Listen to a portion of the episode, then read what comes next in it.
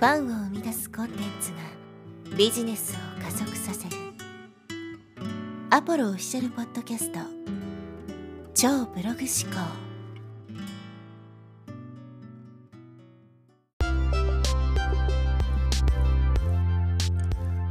はい、えーこんにちは、ポロです、えー今日は、ポッドキャスト初心者のよくある失敗という話をしていきます。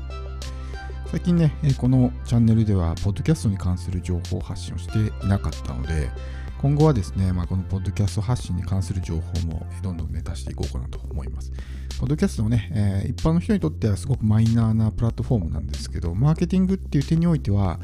これほどですね、まあ、ファン化とか、えー濃い見込み客の集客ができる媒体って他にないなっていうふうに個人的には思ってるので、もしそのビジネスをやっている方がいたらですね、ぜひこのポッドキャストで情報発信をしてみてほしいんですよね。もちろんその、えー自分がどういうビジネスをしてるかにもよるので、すべてのビジネスがポッドキャストで配信したらうまくいくというわけではないんですけど、まあ、特に僕のようなね、こう、まあ、ビジネス系の情報発信をされている方っていうのは非常に相性がいい媒体なので、ぜひね、ポッドキャストやってみてほしいんですけど、まあ、今回はですね、このポッドキャスト初心者のよくある失敗ということで、えーお話していきます。まあ、少しでもですね、こうポッドキャストというものが盛り上がればいいなということで、えーまあ、これからね、ポッドキャストを始めてみたいっていう人に、こうね、こういうとこ気をつけた方がいいですよって話を今からしていきたいと思います。で、えーポッドキャスト初心者のですね、よくある失敗。まず一つ目はですね、えー視聴回数を気にしすぎるということですね。これはかなりまあ重要で、まあポッドキャストって、こう、なんていうんですか、流れに乗ってくるというか、えーチャンネルが伸びてくると視聴回数ってバーンって増えるんですけど、初期の頃ってめちゃくちゃ少ないんですね。こうゼロがずっと続いたりとかっていう状態が続くので、も誰も聞いてくれてないよっていうことで心が折れてしまう。まあその誰も聞いてもらえないっていうのはある意味なんかこう自分のね、存在を否定されたというか、そういうような気分になることもあるので、えーこの全然視聴回数が伸びない、ゼロとかね、一桁とかっていうのが長く続くと、もうやってらんないっていうところでやめてしまうわけですね。あるいは、その、マネタイズが見えないからやめてしまう人も結構いますね。あの、まあ、YouTube とかだと、例えば、頑張ればね、えーチャンネル登録1000名いけば広告収入が最低限得られるっていうモチベーションがあるので、YouTube はね、そこそこ頑張れるけども、ポッドキャストはね、そういうマネタイズが見えにくい。今のところまだ広告が貼れるっていう状態になってないですし、まあ一部ね、こうサブスクリプションが使える人もいるんですけど、サブスクリプションもまだ使えない人が多いと思うので、ってなると、ね、ここでどんだけ発信しても、まあ1円のお金にもならないわけですね。で、そこでこれやってて意味あるのかなみたいなところで、途中でやめてしまう人が非常に多い。ポッドキャストって、こう、続かない人が多いんですね。本当に2、3エピソードでやめちゃう人とか、まあ、1回だけ音声上げてやめちゃう人もいっぱいいますし、やっていても、もう本当にね、え数ヶ月やめちゃう人が非常に多いということなので、まあ、こういうところを気にしないということですね。特にその再生回数、うん、最初は本当に伸びないですから、1桁とか長く続くんで。でもずっとやってると、今の僕もそうですけど、YouTube よりもポッドキャストの方が再生回数が多いんですね。しかも YouTube の倍以上、ポッドキャストの方が再生されてるので、まあ、うまくいけばそんな感じで、YouTube よりもたくさんの人に見てもらえる、聞いてもらえるっていうところになっていくので、まあ、あまりこうね、結果を気にしすぎずに淡々と発信していくっていうのが1個のコツですね。で、2個目がですね、チャンネルのコンセプトと、発信内容がずれているっていう、これもよくありますよね。例えばビジネス系のラジオとかで、なんとかマーケティングチャンネルみたいなタイトルをつけたとします。で、でも実際聞いてみると、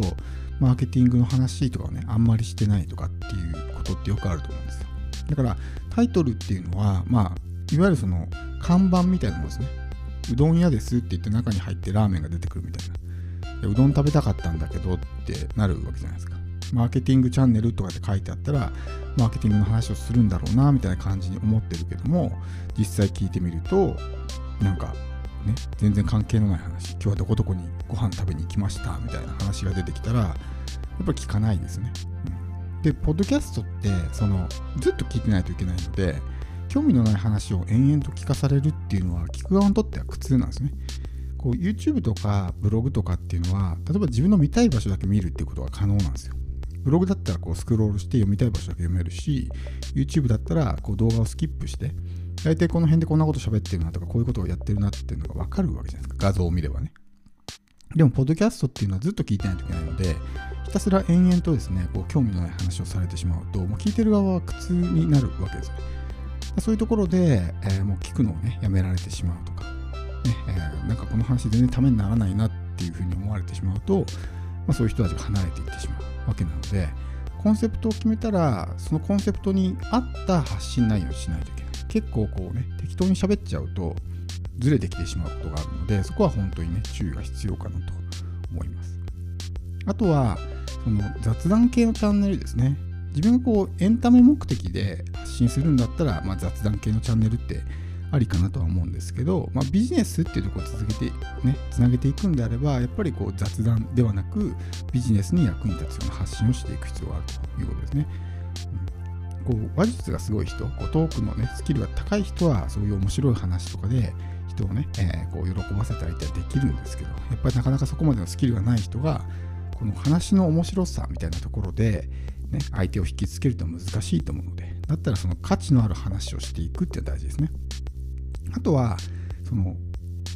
大勢に向けて発信しているっていうのも、まあこれよくある失敗なんですよね。これはこう絞り込んでないっていうところも含めての意味なんですけど、どちらかというと、この喋り方ですよね。よくあるのが、ね、皆さんみたいな呼びかけをする人。で皆さんだと、あんまりなんていうんですかね、相手が意識して聞いてくれないんですよね。こう淡々と一対他に向けてこう一人で黙々とスピーチしてるみたいな感じでそれが興味のある話だったら相手も聞いてくれるんですよそのトピックとか、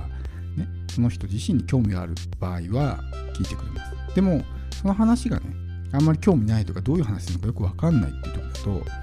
あんまり集中して聞いてくれないんですよだから、ポッドキャストで配信するときっていうのは、誰か、ね、特定の個人に向けて話すような形で、まあ、会話みたいな感じで収録するっていうのは非常に大事なんですね。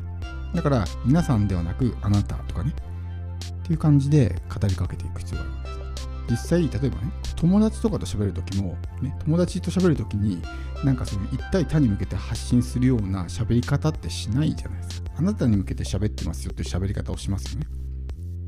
だそれはそういう発信の場でも一緒で、ポッドキャストでも YouTube でも、そのね、見ている側からするとこの人は私に対して話しかけてくれてるんだっていうような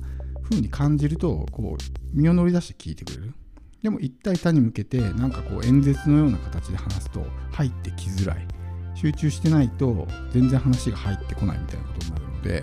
まあ、こういうところもですね気をつけていく必要があるかなと思います。あとは、まあ、余分な話をしてしまうとかね脱線しすぎてしまうみたいな話。こう早く話を進めろよっていうふうに思うことがあるのでこう話が脱線しないようにするっていうのも大事ですね。その説明の、ね、必要上そこの話をする必要がある場合は多少脱線するのはいいんですけどその脱線した箇所をこうさらにね深掘りして広げていってしまうと結局何の話してるのかよくわかんないみたいなね話がこうあっち行ったりこっち行ったりして全然結局何が言いたかったのか伝わらないとかっていうのがあるのでこれも本当にね、えー、適当に喋ってるとそういう風になっちゃうんですね。アドリブで撮ったつもりがフリートークみたいな感じになってアドリブとフリートークって違いますかね。アドリブっていうのは台本を見ずに喋ることですけどフリートークっていうのはまあ雑談なので何でもいいからとにかく喋るみたいなそうすると話がもう脱線しまくるんですねそうすると何について喋ってるのかよくわかんないみたいな感じになってしまうので何でもかんでも喋ればいいっていうわけではなく、ちゃんとテーマを決めて、それに対して自分の思うところを、まあ、アドリブで喋るっていうのは非常に大事かなと思います。なので、まあ、こういったところは非常によくあるんですけど、あと1個ね、えー、すごく気をつけないといけないのは、まあ、やっぱ音質とかっていうところはすごく気をつける必要がありますね。まあ、僕は専用のマイク今こう使って撮ってますけど、ここまでね、えー、お金使ってその機材を揃える必要はないんですけど、最低限ね、やっぱ聞いて耳障りのないような音質が必要かなと思います。あまりにもこう安すぎるマイクとかを使うと非常に音質が悪いので、まそれだけで不快に感じてしまう。音質っていうのは画質よりも重要なんですね。YouTube の動画とかでも音質が悪くても見れるけど、あ画質が悪くても見れるけど、音質が悪いともう見てらんないですもん。それはもう見ている側にとって苦痛になっちゃうから。だからそこは必ずね、もう聞いてる側が最低限不快感を感じないレベルの音質にする必要があるし、あとは話し方もそうですね。えーとか、あのーとかね、そうですね、みたいなのが、まあ、いわゆるそのフィラーワード、つなぎ言葉と言われるものですけど、これが多いと、聞いてる側がイライラしたりとかね、なんかこう、ちょっと不快に感じたりとかするので、えーとかあのーとかはとにかく言わない。これが多いと、特にこの、ポッドキャストっていうのはね、耳に集中しているので、そういうものが本当にこう気になるんですね。動画だと、その、まあ、画像を見てるので、そっちに集中がいってますから、多少 A とかあのとか入ってもそんな気にならないんですけど、ポッドキャストっていうのは耳に集中してるので、ちょっとしたそういうね、つなぎ言葉がこう続いてしまうと、それだけすごく気になったりとかしてしまうことになるので、そのあたりは非常にね、気をつける必要があるかなと思います。